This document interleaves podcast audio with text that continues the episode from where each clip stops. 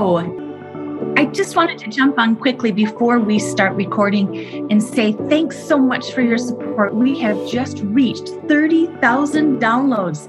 Um, our little podcast that started off, gosh, a year and a half ago is growing, gathering attention, and the conversations are meaningful. And yeah, come follow us, join us, subscribe, share, whatever, join in the fun and join in the conversations.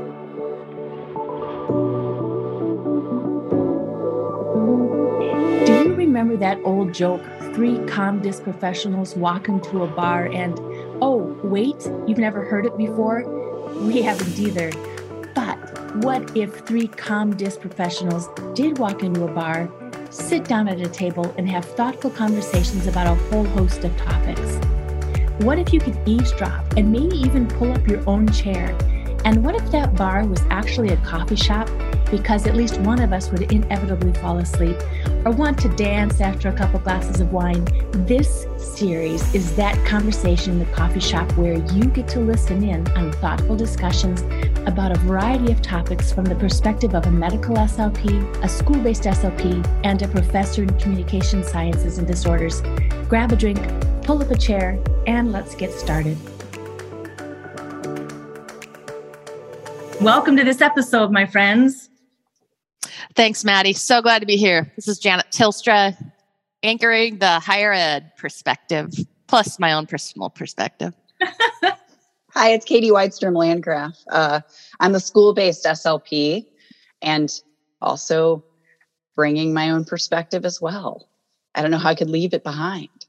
And the third leg of the stool that is keeping everything upright is Maddie. I, am Maddie and I'm the host, and I'm bringing the medical SLP. And I am loving this fishbowl series because all three of us have our perspectives on our speech pathology world from our different windows. Today, we are going to be talking about imposter syndrome. And I just want to give a little note. When we started our Fishbowl series, we had them all organized and all scripted out with the main topics Fishbowl series number one, number two, number three. And right around four, we introduced the ASHA bonus episode because I was at ASHA. And then we were going to jump into episode five with everybody's questions. And we've taken a slight little pivot in our podcasting because we are learning that the questions really deserve a lot more time and unpacking and examining. So we're going to slow down just a little bit, stop numbering the episodes, just come look for the Fishbowl series, and we're going to have them titled appropriately, like today's going to be um, Imposter Syndrome. All right. Ooh. This is a tough one to see on the list, Maddie. I, I just uh-huh. want to say we've all talked together, and I, I know that we all feel we've experienced imposter syndrome. We do experience imposter syndrome. It just feels like something that walks with us, goes away, revisits right. in a really ongoing way. So it's a very, um, a real phenomenon for each of us. And I know many of the listeners. And it's an ongoing phenomenon. It was the number one, one of the number one questions when I was at ASHA and I had my my table there. Um, so it's it's the coaching slp coaching and so many slps came up and it didn't matter whether they were clinical fellows or um, veterans in the field. They were like i still suffer from imposter syndrome and how can i take my career? Because i don't think i'm really that good. And so what we're going to do address today is the first question i would love to ask is why is imposter syndrome so prevalent in our field can I take just a minute? I, I think most listeners are familiar with the term imposter syndrome, but I wonder could we just define sure. that to make sure everyone's on the same page? Um, Katie, do you want to take a stab at that? yeah, I mean, oh, uh, am I am I making up my own definition, or do you want me to actually give you like a research definition? Because for me, mm-hmm. imposter syndrome is that niggling feeling that I should know more, be more, and do more to feel comfortable in my chosen profession, to feel as though I've arrived within my chosen profession. And so, in the absence of feeling as though I've arrived within my chosen profession, there's always this little bit that's saying, you know, there's there's probably something there's probably a way you could do this differently a way you could do this better a way you could do more. Uh, that's that's my kind of my uh, way of interpreting imposter syndrome but i would be actually be curious to hear from both of you. When you hear that mm. what does how how does that land for you or what comes to mind for you? Because there is of course i mean hey friends out there if you want to hop on google and look it up i'm sure there's lots of different um, mm-hmm. explanations but when you hear that maddie what what do you think about for you i'm glad you called me out because i'm i want to differentiate between not ever feeling like we're good enough and being perfectionists and always wanting to improve what we're doing versus what I think is imposter syndrome. Um, I've had imposter syndrome where I'm like, they're going to find out that I'm not as good as I as as they think I am. That I'm portraying myself as being better than I am, and I I really don't know, and they're going to find me out, and you know my world's going to end because I love what I do. Um, so to me, that's imposter syndrome is where I feel like I'm hiding something or faking something because I'm really not as good as everybody thinks I am. I hope that wasn't too raw and real. No, I think that makes sense. Janet, when you hear imposter syndrome, what comes to mind for you? What kind of bubbles up? Yeah, I'm, I appreciate both of your honesty um, and and shred uh, like pieces of what you both said really resonate with me. I think there's a a big piece of it for me is what similar to what Maddie said. It's like there's the me I present on the surface that may appear capable, competent, well spoken, whatever. And then this very personal, internal fear. Um, and it's not active all the time, but dang, it can and just rear its head, but that will sometimes say, you know, they're going to find out like that curtain of your togetherness is going to be like yanked away and people are going to see what uh, either what a broken imperfect person you are or how much you're sort of faking your way through something that you may know quite a bit about but there's so much more to know. Who are you to present yourself as someone who's knowledgeable about that subject? So I think it's pieces of both that they might find out I'm not who I present myself as. And it's very personal. It's very personal, this kind of internal voice of just really um, trying to take you down a notch. I my description comes from an experience that I had had I've had it. I've had it twice, really, in my career, where um, I had been practicing uh, in a hospital for a number of years as a as a consultant, private practice, and I shifted down to a different medical setting, and I had practiced solo for quite a few years in a rural setting, doing my own video swallows and doing my continuing education but because I worked so solo without any other SLPs, um, nobody to really say, you know, how do you do your video swallows or, you know, all these things like that. So I really didn't have anybody to, to get feedback from and, and things like that. So when I shifted to the bigger medical center, that was where it was like, oh my gosh, you know, here with all my years of experience, you would think I would have more. Um, and then the second time was when I stepped into teaching, thinking that with um, with all of my years of clinical experience, I'd be able to step right on in, and it, it wasn't not as smooth as I thought. So those were the two times where I'm like, oh my gosh, you know. And I can talk specifically later on on what I did to overcome imposter syndrome. Right. But sometimes the situations are where it, it, it's it's a valid feeling and sometimes it's not yeah maddie i i want to just add to that um, for me it's weird because there are times where um, like maybe i wasn't selected for a job that I really wanted. And I've had times where I encounter that with strong confidence and I say to myself, they made a mistake. I was absolutely the most qualified person. They're going to regret not hiring me. And I can say that with genuine belief in that. And then there'll be another time where it's maybe not even as high of a stakes thing, where my damn imposter syndrome will just be like, really? You said that? Like, yeah, like, did, did you want to be that like cheerleader? Is that really you? You know, or something like that. So it isn't always the response within me isn't always in line with the situation from in my experience with imposter syndrome. Yeah. Katie, right. other thoughts that you have? Yeah. So, you know, while you all were talking, of course, I did Google imposter syndrome.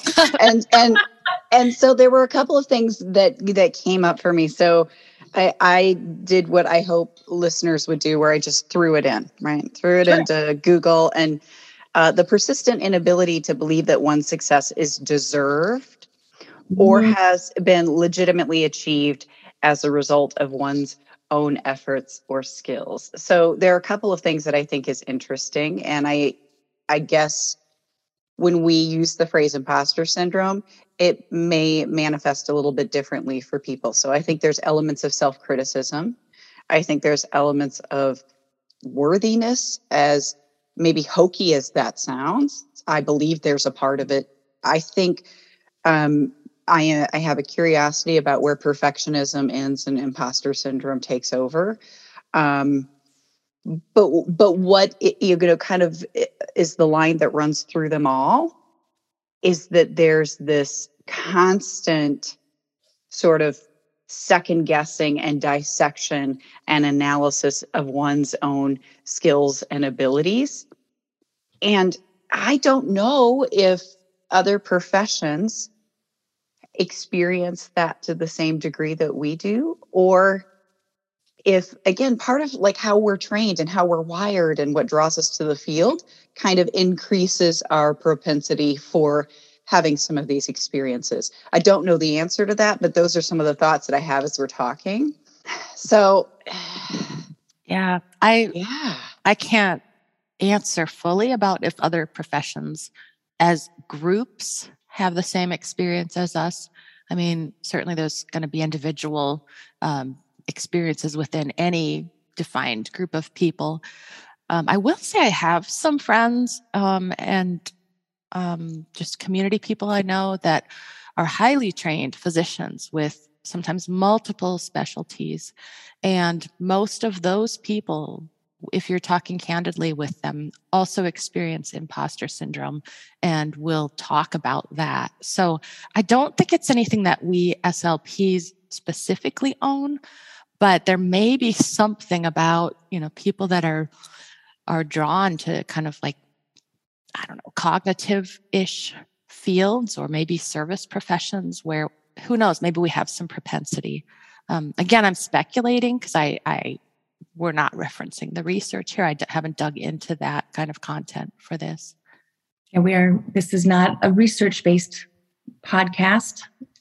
This is where we pull together our perspectives from what we draw and just our reflections from our careers. I do want to acknowledge that does sometimes feel uncomfortable, at least for me anyway, where uh, I think I have this internal tension where I have to remind myself that we're we're in conversation with each other. It isn't a presentation. It mm-hmm. isn't, um, you know, a synthesis of evidence-based practices with regard to fill in the blank. It isn't a repository of strategies and approaches to do fill it in here. And I sometimes feel ah, unsettled by that because that's what I know how to do. And that's what I have done a lot in my time working in communication sciences and disorders. This whole format, this whole premise feels um, sometimes kind of vulnerable. And I think that's why it's good that it's here. But I also want to acknowledge that tension because I think I can sometimes be pretty cynical too. And if I was listening to this podcast, I might feel like I thought three different perspectives of the profession were going to talk about therapy approaches for something. And uh, that's not what this is. And I sometimes have to remind myself in the podcast that that's not what this is. This is if we were all sitting together mm-hmm. in a coffee shop talking about all manner of things. Mm-hmm. Uh, so I think it's good to revisit that, especially with imposter syndrome, because boy, when we talk about imposter syndrome, I want to beat that down with evidence and explanation and analysis and intellect. And that's where I feel at home for managing that. I'm not saying it works, by the way. I'm just saying that's what feels familiar. Katie, thanks for that. I I think that's where imposter syndrome meets podcast. Right. You know, we're the the genesis of this podcast was really just some conversations we had that were very energizing and very honest. And we decided let's let's do a single podcast, which expanded into multiple conversations. Um, and so, yeah, there is this, um, I think, hesitation inside of each of us probably in different ways where we can question like is this enough? Is this referenced enough? Are we providing scientifically based? And i think that that reminder that what we're what we're being about in this podcast is three professionals in csd different settings different perspectives different life experiences having conversations about honest topics and um, thank you. That's a really good reminder to kind of bring us back to validate that piece. Yesterday, I was having a conversation with somebody, um, and I was working in my medical setting yesterday, and I had to just take a break after a first minute because I had to pull my brain out of the clinical. Okay, boom, boom, boom, bullet points, da da da da, evidence based practice, all that stuff. This is why, I, you know, and take a deep breath and enter into a different realm of thinking. And this podcast is a different realm. It, it can be considered woo woo, it can be considered um, just a little different. And that to me is one of the things that I love about our conversations. These are real conversations with real SLPs who have these struggles and have this perspective. And that's what we offer with our conversations.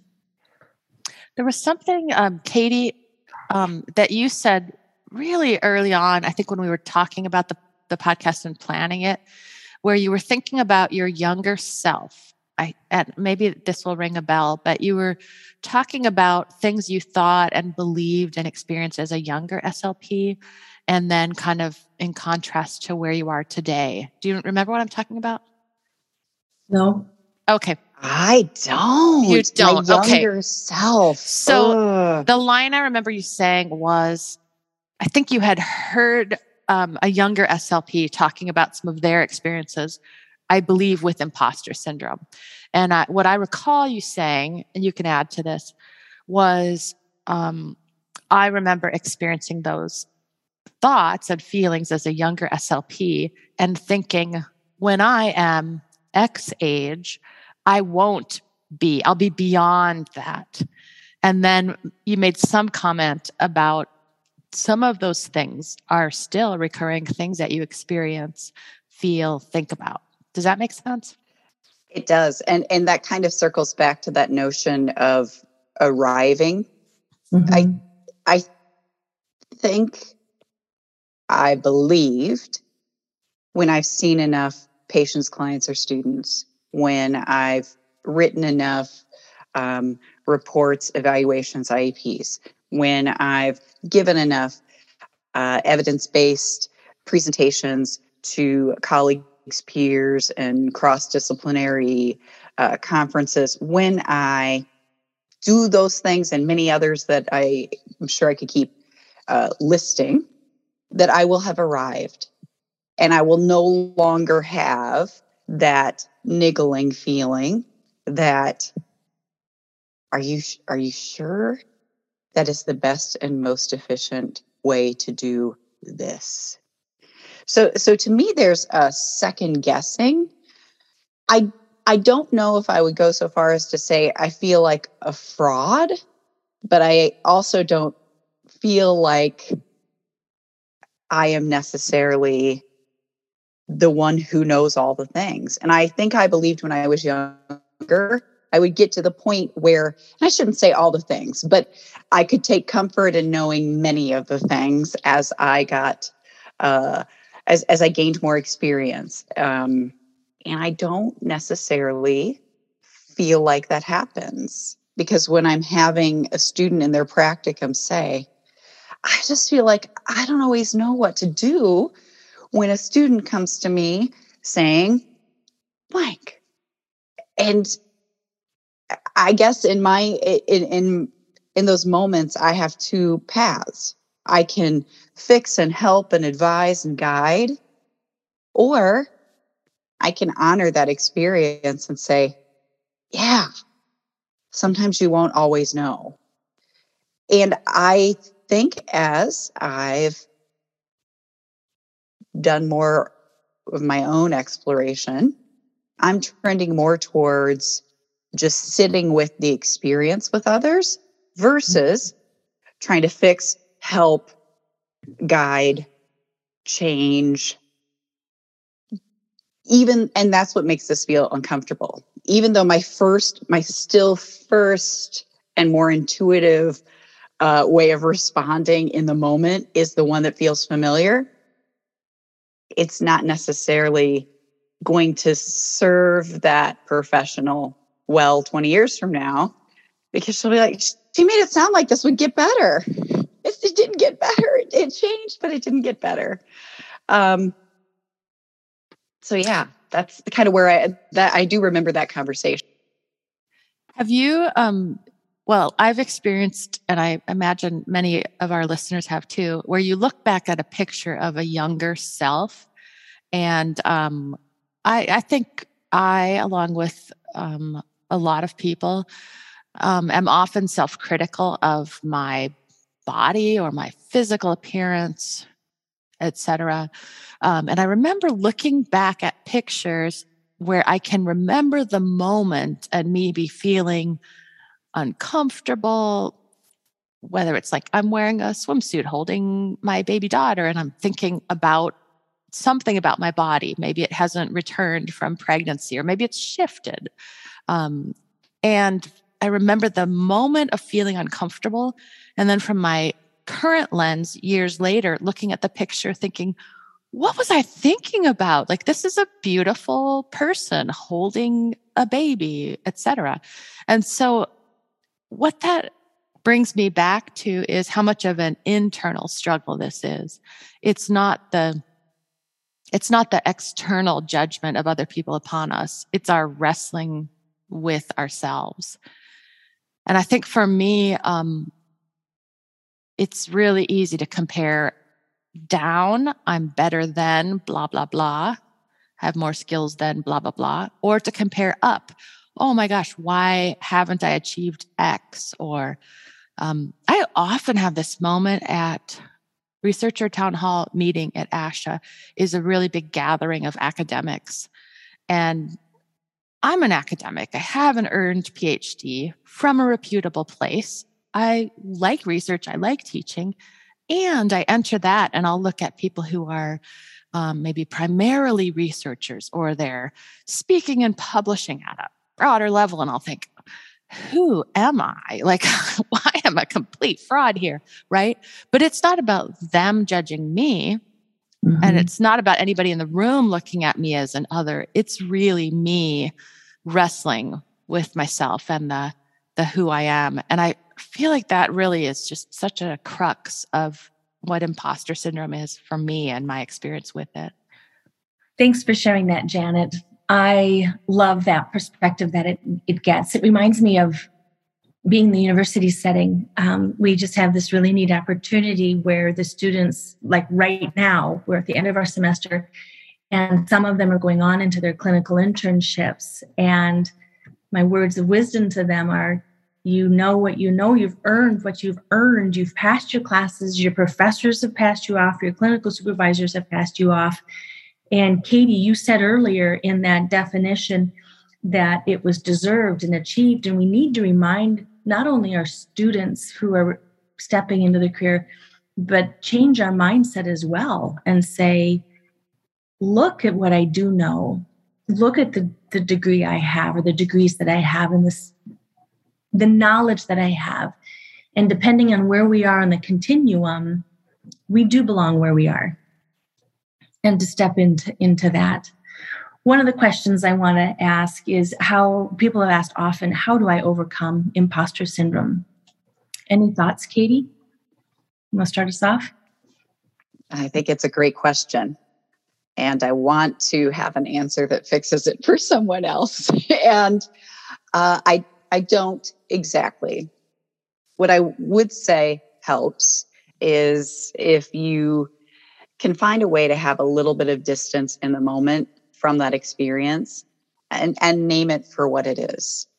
I, I think sometimes we get so pulled into maybe uh, an emotional response in those moments and we're feeling uncomfortable and we're feeling like we're judging ourselves and uh, when janet talked about it being a really internal process i think that's really true and if there is a way to just take a pause and say oh it's almost like you have to narrate it to yourself or identify it for yourself. I know what this is. This is that thing that some people call imposter syndrome.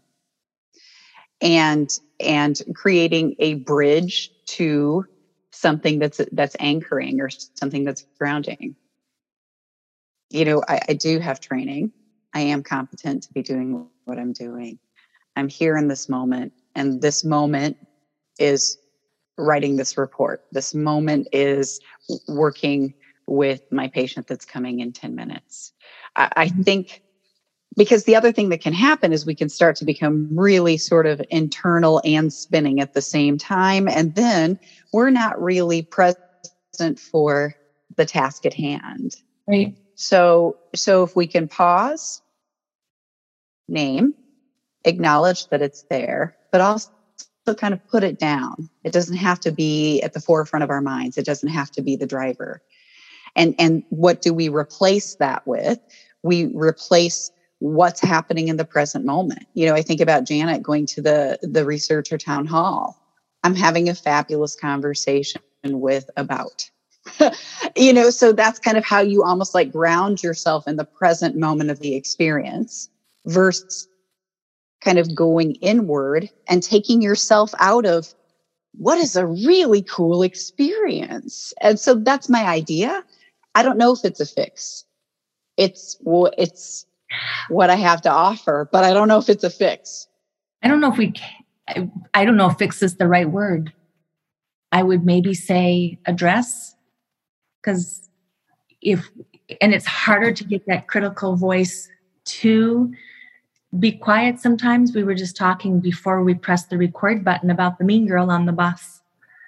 And and that's that mean girl coming forward and and whispering in the ear as we're you know driving the bus that was the analogy you gave katie and i thought it was just so good um, and she serves a purpose right we do need to you know in the in these situations where i was shared before where i had been um, addressing my own imposter syndrome was when i shift major settings and I question my is my skill level up where it needs to be? And stepping into the university setting, what do I need to learn to do what I need to do? So imposter syndrome uh, it can be a vehicle for us to reflect and improve our scope, our skill, where it needs to be improved, as long as we look at it through a healthy lens. Janet, do you have anything you want to add?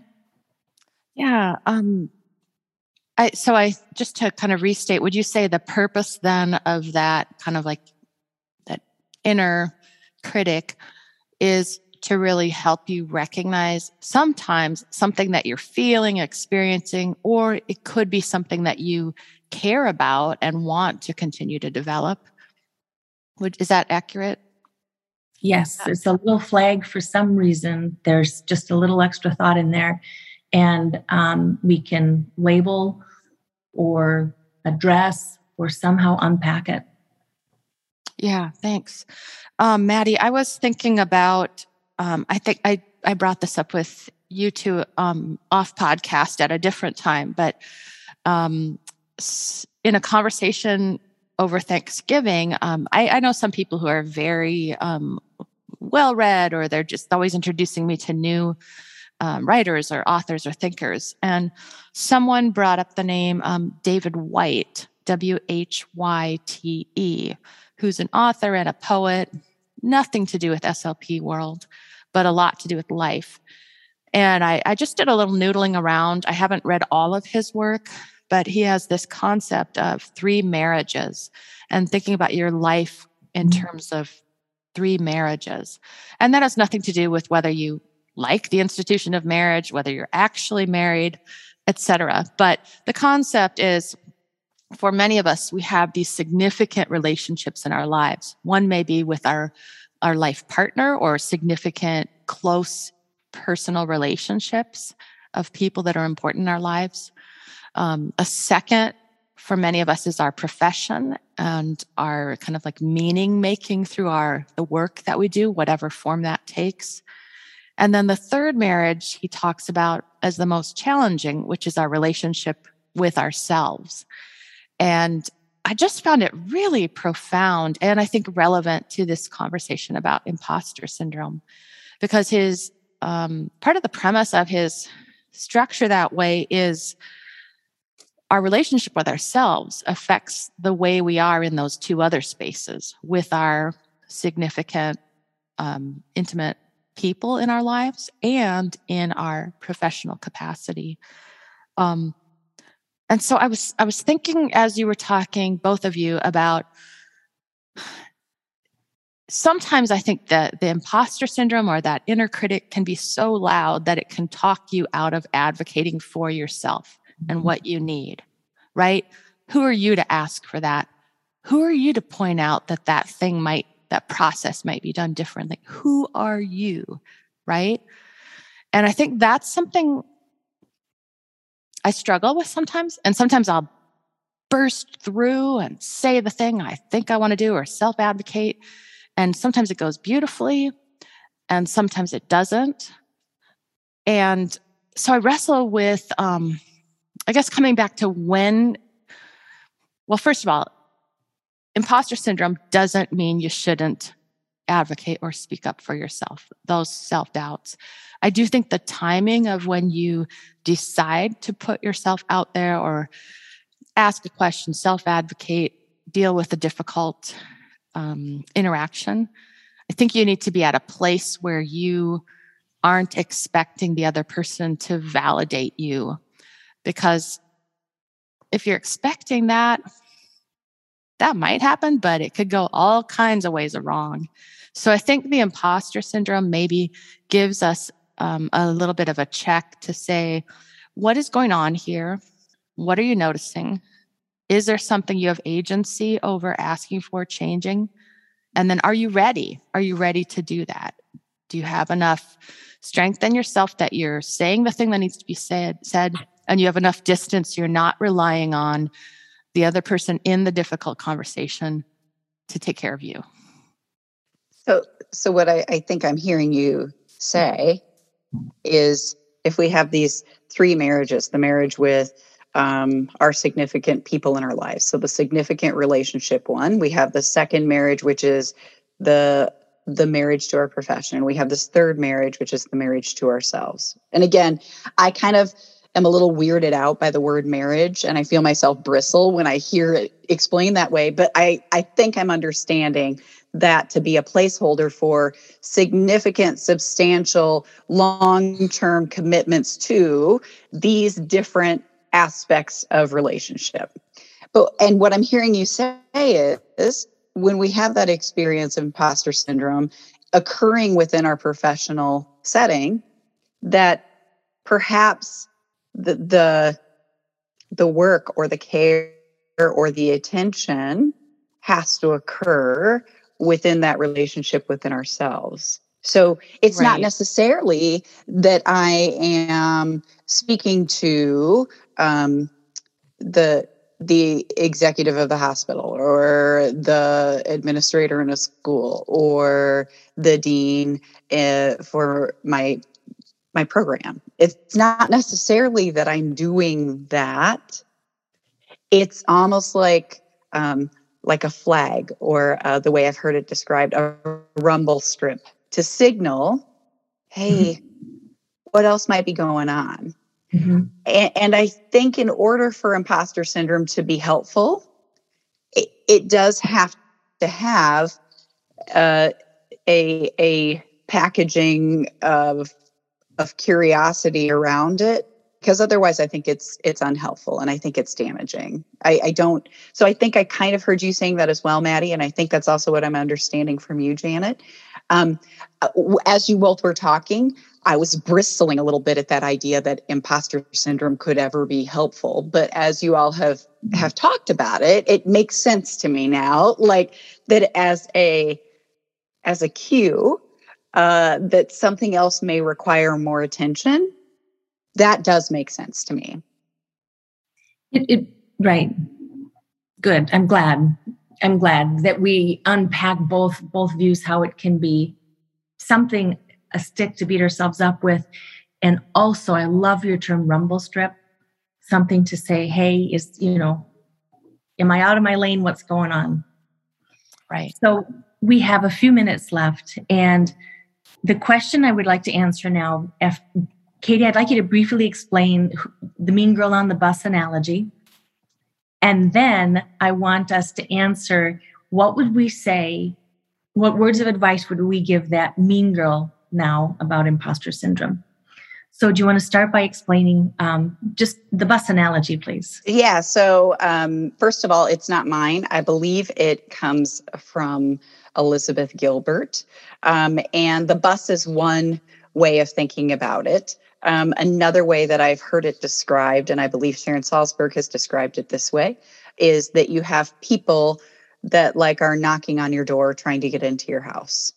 And what that really means is we have these different aspects of our being. Maybe it's self judgment, maybe it's curiosity, maybe it's um, feeling vulnerable, maybe usually what I would tell you is that the noisiest aspects of our being aren't the ones that are always helpful.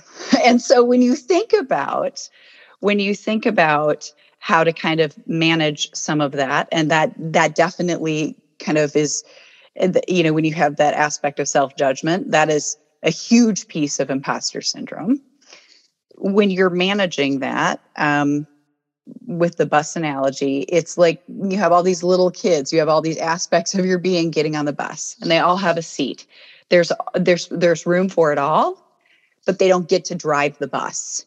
And so when you start to have self-judgment trying to drive the bus, that's when you kind of take take a step and say, I I recognize that this is here and you don't get to drive the bus, please sit down. Or if that doesn't feel comfortable to you, you imagine these aspects of your being knocking on the door, invite them in for tea, but don't let them run around your house wrecking stuff, right? So so it's that conscious awareness of these different parts of us that show up in any given moment and that can kind of pull us pull us off plan and throw us off and disrupt us. And and so what do you do with that? You don't ignore it, you don't beat it down because then it almost like I think I think it can kind of make those feelings of self-judgment or self-doubt uh, even more intensified. Rather, if you kind of see it for what it is, know that that's not the only part of you that is available in any given moment that can help manage that experience of imposter syndrome in a moment and over time. Mm-hmm. Thank you. Janet. Um, expanding on the the bus driving or the car riding analogy, um, I've heard some um, some speakers talk about you know it's it's more like having a, a child or someone who's sort of acting out in the back seat. You know, they're there. You're gonna you're gonna talk to them. You um, will manage them, as Katie said, but you're the one driving the car. Um, a similar, a similar but slightly different analogy is a poem by Rumi that's called The Guest House. I don't know if either of you have heard of that. It's really, really beautiful. And um, I'm just going to read it. I pulled it up. It's just short, but I think it's it's really powerful. It's called The Guest House. This being human is a guest house. Every morning, a new arrival, a joy, a depression, a meanness, some momentary awareness comes as an unexpected visitor. Welcome and entertain them all, even if they are a crowd of sorrows who violently sweep your house empty of its furniture. Still, treat each guest honorably. He may be clearing you out for some new delight. The dark thought, the shame, the malice, meet them at the door laughing and invite them in. Be grateful for whatever comes because each has been sent as a guide from beyond.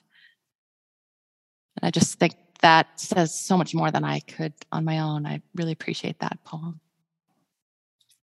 Wow. I love our conversations.